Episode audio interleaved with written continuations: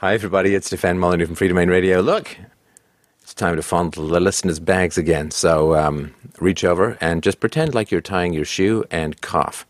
Uh, it's listener mailbag time. Let's start with I am 20 years old, and for my age, I'm pretty involved in the political process. And I constantly am disgusted with the direction that the government and really society as a whole is heading. The problem I have is most people my age simply don't care about what is going on in this country unless it is American Idol or the power source to their Xbox is interrupted. What is a good way to get uh, more people to pay attention to the world around them and understand that our actions affect tomorrow? Um, I'm sorry to hear that you're involved in the political process. Um, to me, that's like hearing somebody saying, uh, Help, I'm trapped in a slow moving machinery that's eating my gonads. Um, and I wouldn't assume that people who aren't involved in the political process aren't involved in society. It is very tempting in a state of society to mistake the government for society. And we, and we, do this all the time. I fall into this habit as well. You know, we invaded Iraq, or we should, we have a welfare state. society is the opposite of government. Society is all that in your life that is voluntary and chosen and avoidable right? So you can quit your job, uh, you can get divorced, you could date some woman or divorce some guy or, you know, whatever you want. You can go to this restaurant or you can stay home or you can do anything you want. All of the stuff that's in your life that is chosen, that's society, right? We don't look at a prison as a society because you know, nobody's there uh, by choice. You know, we kidnap a friend and lock him in a dungeon. We say, hey, I'm creating a society. No, no, you're just kidnapping and incarcerating someone. So uh, government uh, is is that which is involuntary, that which is coercive, that which is indoctrinated, that which is enforced. Uh, that's the opposite of society. So don't confuse government with uh, society. That's really, really, really important. That's like mistaking uh, the farmer and the chickens for good buddies, or the slave owner and the slave as best friends because they share tea sometimes together. People my age simply don't care about what's going on in this country. Why should they? Why, why should they? Let's say you're going to teach them all about the Federal Reserve and how evil it is and how destructive it is. Well, what have you done for their life? You have subtracted about a million happy points from their Mario Brothers game, and what have you given them in return? And he that increaseth knowledge, as the Bible says, increaseth sorrow. So, uh, why should they be involved in the uh, in the political process? Why should they care? Um, they can't change it. Uh, and uh, the political process doesn't respond to the conscience of the individual, it responds to the needs of organized special interest groups. You know, whether there's the poor want their welfare, the rich want their handouts, the military industrial complex wants blood, guns, treasure, and the heads of youth. I mean, it responds to special, concentrated special interest groups, public sector unions, teachers. I mean, it doesn't respond to the conscience of the individual. I mean, you need a free society for that. So uh, I would forgive them. Maybe you can learn a little uh, something from them. You're probably going to have a lot more fun, perhaps watching a, an episode of American Idol, uh, than you will uh, learning more about awful things in the world that you cannot uh, change. Uh, getting involved in politics is like like watching. It's like being strapped into a chair and watching the botched surgery channel over and over and over again you know, you can't change it. Uh, the, the surgeries are going to go horrible. People's eyes are going to pop out all over the place, and their tongue's going to end up spinning from a ceiling fan or some god awful thing. Uh, you know, terrible things are going to happen, uh, and you can't change any of it. And I, uh, for one, am not a huge fan uh, of the um, uh, the botched surgery channel because I like stuff that gets me hot, and that doesn't. Um, so uh, basically, somebody said, I've been listening to your podcast for quite some time now. I wonder if you could do one on the ethics of gambling. I'm a professional poker player. Or at least he says, makes good percentage of my income from poker. Oh, so I guess the professional part was a bluff. okay, so the, there's bluffing and all this and that. What are the ethics of, um, of gambling?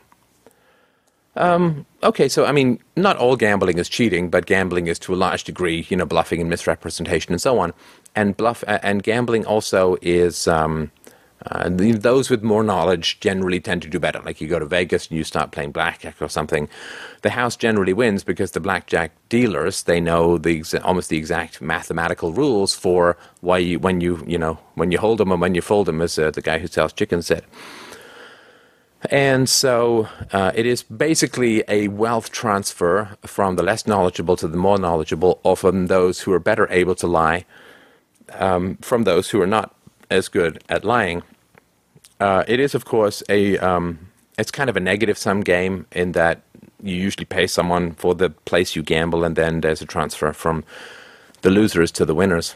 Uh, I only really gambled once uh, in my life. Um, I was, uh, gosh, how old was I? I was in my twenties. I was in my late twenties, and I got a job as a as a programmer uh, at a uh, trading company, like a stock trading company. And my boss was a professional um, uh, poker poker player. Yeah, he was a professional poker player on the side, uh, semi-professional, whatever. And he invited me uh, and a bunch of the other programmers to go gambling with him at some fancy Toronto club. I took a couple of hundred bucks out of the bank, just basically. Mwah, fly away, my birdies, never to return. Let's call this an investment in professional uh, ethics. But um, what happened was I didn't know how to play very well, and so my moves could not be predicted. This also happened in the dating scene. What's he going to do? Is he going to walk up and say hi, or is he going to release a bat, or is, is he just going to take a dump in a bucket and say, hey, let's go out? Um, but uh, because I played randomly and nobody knew what the hell I was doing, I ended up winning quite a bit. And they would get frustrated because I like I would be like, "Hey, does this hand win?" And like, like "Yes, yeah," like fruity English bastard. And um, so they kept changing the games up at Texas Hold'em or whatever. They kept changing the games up, and I still didn't have. So I still didn't have any clue what was going on. This is hand win, guys? I'm like, "Oh, you son of a!" So I came out of there like 500 bucks up, and my way of thinking about it was that there's no conceivable way I'm ever going to have a better time gambling than accidentally winning 500 bucks having no clue what I'm doing plus annoying people who are really anal about following the rules there's nothing more enjoyable when you're around a bunch of people who are probably toilet trained at gunpoint and, and just really anal about things to accidentally win oh it's delicious it is just a lovely element of chaos uh, in some severely repressed uh, brain spasms so um, but when you gamble, um, you're basically saying you, you, can't have a win-win negotiation. You can't trade for mutual advantage. Uh, I think that's it's not immoral. It's a little predatory, and so I would recommend not doing it except for recreation. To make a living out of it, it's basically to prey upon people who aren't as good at lying or who don't have as much knowledge as you do. And so I think it's kind of it's kind of predatory and uh, it's not win-win. I don't think you want that template in your life overly much. So that's my sort of thought about it. Uh, it's it's an aesthetic argument. Um, uh, here in Australia, we are legally forced to vote. Otherwise, it's a five hundred dollar fine. I should I no do the accent. A criminal record and your name in the media. Oh, but that's never a bad thing. Your name in the media. You know, we've always been testing the limits in this show that there's no such thing as bad publicity. Uh, so, what action can I take in defiance without having the social branding of not taking responsibility in voting? I don't know. Why do you care? Why do you, why do you care? I mean, some guy comes up to you with a gun and says, you know, puts his gun, points a gun at you and says, "I want you to, uh, you know, put your uh, tap your head, rub your belly in a circular motion, uh, jump up and down, round and round while singing, you know, come to Jesus, hallelujah, all you angels from hell." So do it and don't get shot, and then move on with your life. I mean, some violent, irrational person has just made you do something, and uh, you know, welcome to culture.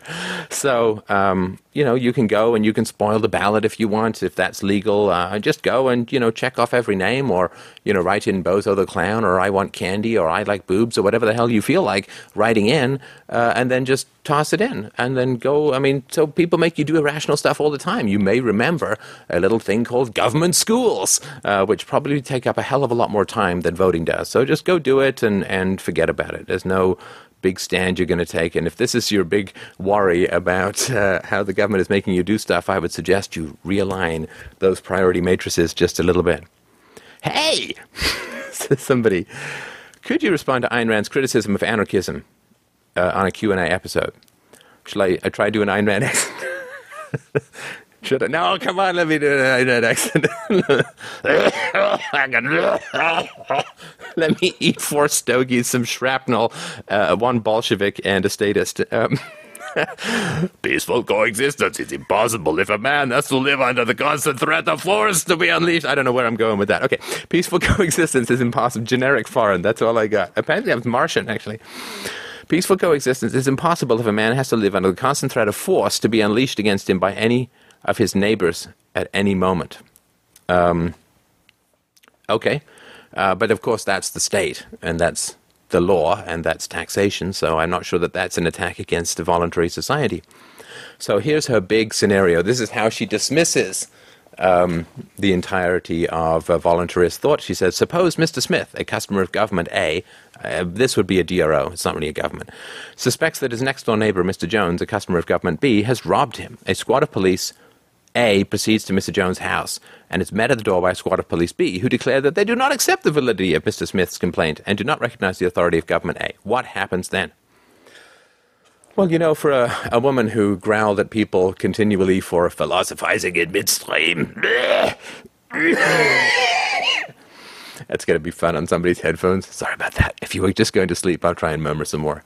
Go to sleep. Anyway, um, so what happens then? You don't philosophize in midstream. This possibility is so obvious a possibility that this would have to be dealt with in advance by whoever was signing up for these contracts. So if you if you the the, the, salesman for DROA or dispute resolution organization is just my shorthand for whoever's going to handle your disputes he comes by and he says, you know, I can sign you up for five bucks a month. And you say, great. Uh, any limitations? He says, yeah. Uh, if we ever come across anybody who's not part of this DRO, we can't do anything. And your neighbor, for instance, is not part of the DRO. So, hey, you can't do anything about him. Hey, you want to sign up? And be like, no. right? I mean, that'd be like the cell phone company calling up and saying, yeah, we can sign you up for like 50 bucks a month. A Couple of limitations. Um, anybody who's not part of our network and currently has exactly the same cell phone that you have, uh, including any scratch marks and fingerprints, and uh, answers in exactly the same way, and has the same PIN, can't take your calls. Would you like to sign up? Oh, of course. Or, you know, well, it's great. Our coverage is uh, represented by this square. Um, this is not a square that represents a map. This is the actual size of our coverage. Uh, so, want to sign up? Right? I nobody's going to want to sign up to phone anyone, anywhere, or go to different countries and exchange data, or an email provider or an ISP who says, yeah, yeah, you, you can do email, but only to people on our network. You can't send or receive information uh, to anybody not on our network. Well, of course, ISPs exchange information all the time. That's their selling point. So, um, this situation would never occur because no customer would want that kind of arrangement, and therefore people would come up with better ways of doing it. Uh, question If I present strong evidence that vegans live longer, happier lives to my parents and they completely ignore me, do not even try to argue, does this mean that they are aware and have a moral responsibility to act by at least giving their other children the option of vegan meals? I must say, I don't know. I don't know. I, think this is an argument that. Um, about animal rights. So uh, I've dealt with that so many times before. I just can't do it again. Um, one, what is the best way to introduce skeptical thinking to a person who has some rational and some irrational views? Well, we all have some rational and, and irrational views. Uh, so I hope that you don't think that you're perfectly rational. That might that might be one of your irrational views because you know we all come from this crazy history. We all got indoctrinated. You know the parents the teachers the priests they all told us a bunch of nonsense or at least most of them did. And we're all constantly lied to by the media. I'm with mark twain on this one. Anyone who reads the paper uh, sorry anyone who doesn't read the paper is uninformed. Anyone who reads the paper is misinformed.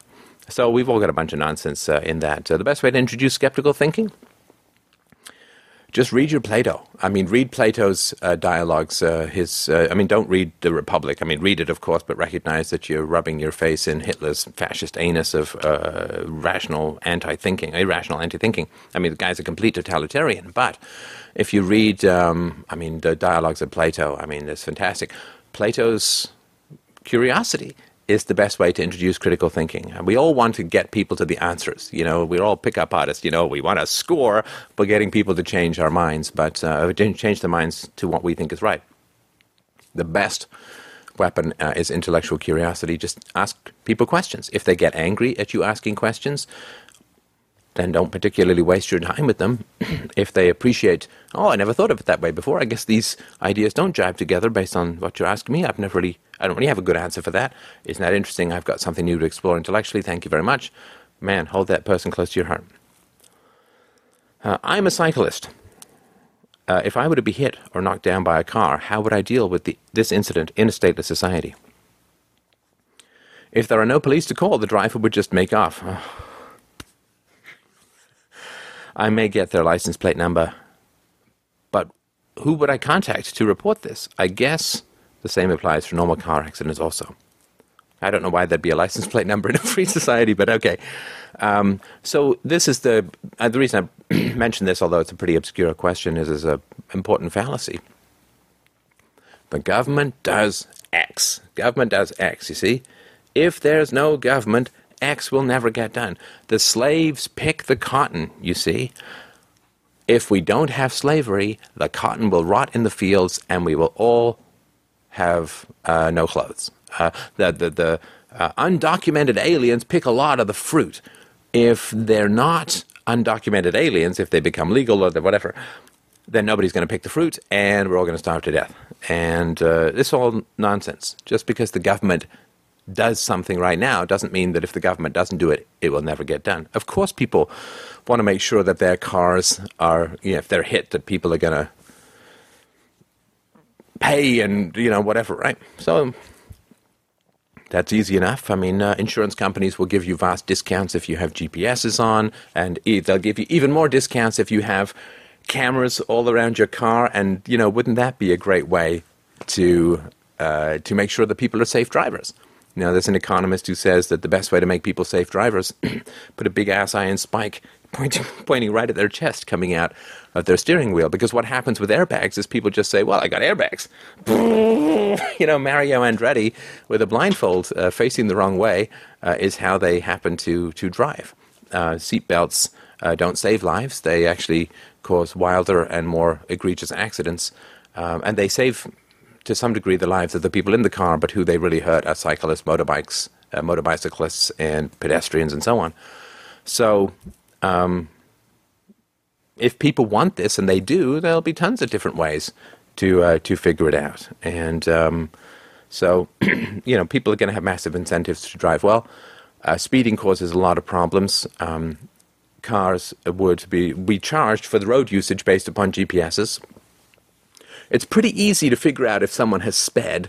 Let me give you a thought exercise for those of you who are relatively good at math. Okay, let's say, like I, I drive on a private highway up here called the 407 because I actually like motion in my driving, which is quite exciting. And the government roads are just parking lots. Um, I mean, you got like hot dog vendors in the middle of the roads, and people selling you oranges, little shows, hand puppets, and all this. So slow. So I use the private highway whenever I can.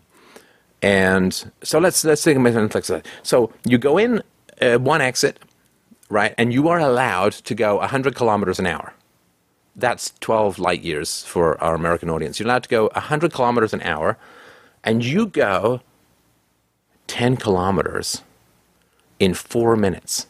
Have you sped? Well, yeah, of course you have, right?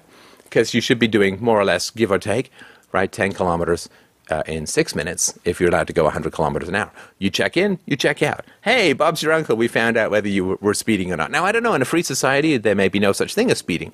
There's uh, some uh, areas in Europe where they've just, just taken away all the road signs and all the lane markers and all the traffic lights and all the merge lanes and everything. All the signs are gone and the traffic flow is improved and everything's going so much better. Uh, so I don't know whether there would be or not. But if it's safe uh, to to safer to not speed. Speeding would be very easy. You just get charged for going too fast, which would be an automatic process because I mean the police are never around. I think once in my whole life have I ever seen someone speed and then see a cop car go right after them. Once in my whole life, uh, whereas this would be an automatic process. Um, so all this kind of stuff would be would be dealt with very easily uh, in a, a, free society. You know what I would suggest is if you're a bicyclist, uh, you know use the wonderful technology the market has developed and uh, just get a camera uh, on your bike. And if somebody hits you, um, take your camera to your local um, insurance company, and they will go and uh, get restitution for you. And um, there's tons of different ways that you're able to do it. Uh, so anyway. Uh, so how can we keep order on the roads without police? Boy, I mean, what is it, 30, 30 to 35,000 deaths every year just on American roads? Um, and that's mostly just people blowing their brains out in LA because they can't get anywhere. Um, so, I mean, the idea that the roads are safe right now, boy, how could we possibly uh, achieve this wonderful government level of safety that we have? Um, uh, if there is no police at all on the roads, won't even more people drive dangerously? Um, I mean, everybody speeds here in Canada. I mean, it's a big ass place, right? And of course, the um, the speeds were designed when uh, cars were far less safe and highways were far less safe.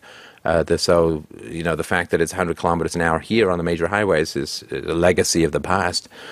And boy, if you try going, not that I ever do, but if you actually um, no, I do this. If you go 100 kilometers an hour on the highways, it's quite dangerous because it looks like you're basically going backwards in time. All you see are these red shifts of cars, you know, testing the theory of relativity going fast ahead of you, uh, you know, banking up on the, the medians to try and get around corners and stuff.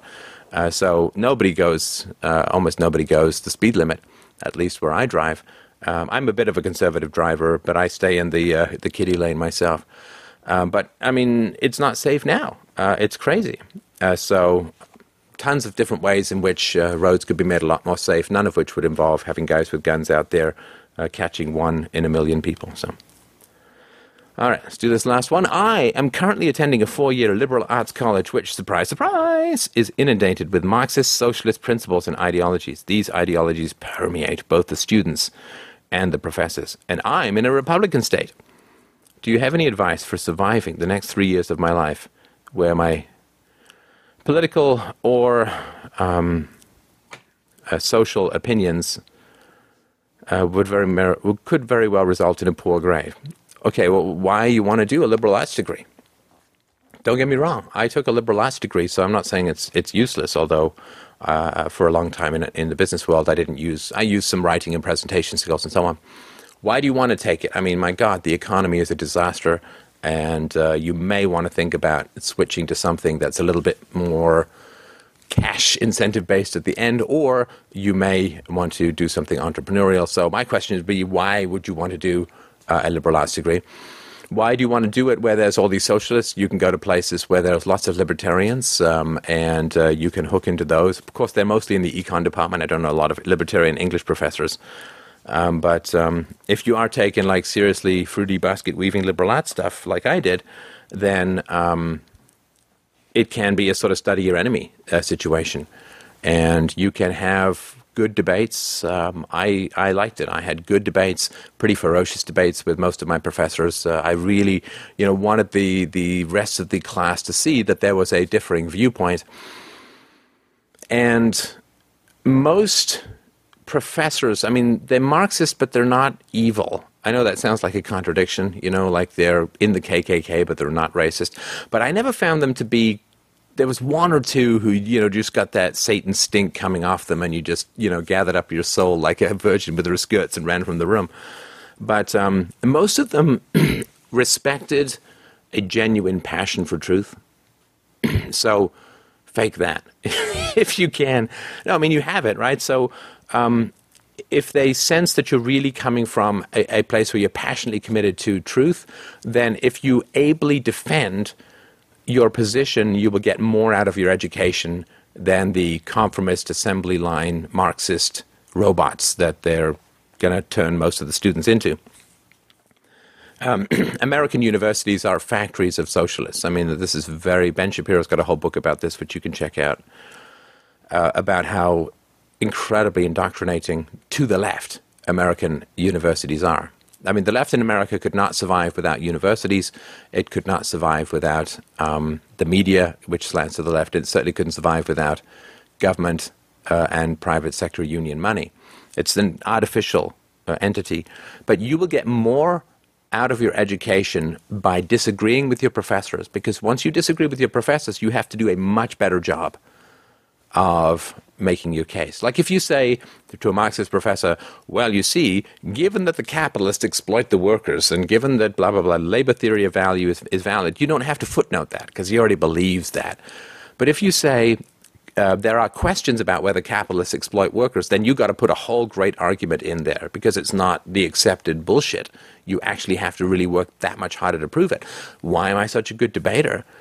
Because I damn well know that if I'm going up against uh, a majority opinion, I better work that much harder to make a good case for what it is that I'm talking about. And that's what I did with professors. I mean, I got, I went through with flying colors, got an A on my final master's thesis and so on, even though the professor disagreed with me because I double checked everything and I got all of the source documents and I made sure the translations were correct and I really worked to footnote everything.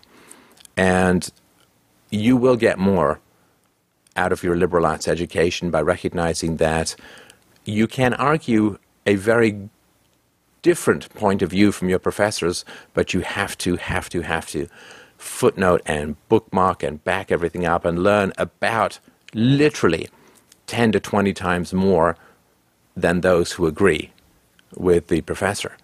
But isn't that great? I mean, you are getting 10 to 20 times a better education by disagreeing with them, but doing so in a way that is harder for them to nail you on. So I would, um, you know, if you want to keep going, keep going, but make sure that you dot your I's and cross your T's and make those arguments really count. And you will come out a very strong mind out of that process. When I was, I don't know, 10 or 11, I read a, a book of short stories, and one of them really stuck with me, and it was about a guy who was uh, he wanted to enter a swimming contest, and he was sort of, I don't remember why he was mocked or he was sneered at or you know he wasn't you know his trunks weren't cool or something so he wasn't allowed to swim at the nice beach. He had to go and swim in the cold fishy seaweedy beach that had an undercurrent and this and that and the other. That's where he had to go and practice his swimming because he couldn't he was too embarrassed and too mocked to go swim where the cool kids swam. So you know he goes and struggles it gets up and swims you know digging kelp out of his nose and stuff like that and you know dead fish from between his uh, nether regions. And what happens is, of course, he wins the race. And why does he win the race? Because he's been swimming against the current, because he's unpopular, and therefore he is stronger. So I hope that's a lesson you can take to heart. Uh, swim against the current. Uh, it's more fun, it's more bracing, and you, uh, you end up getting a lot stronger. And that's what the world really needs. Thank you.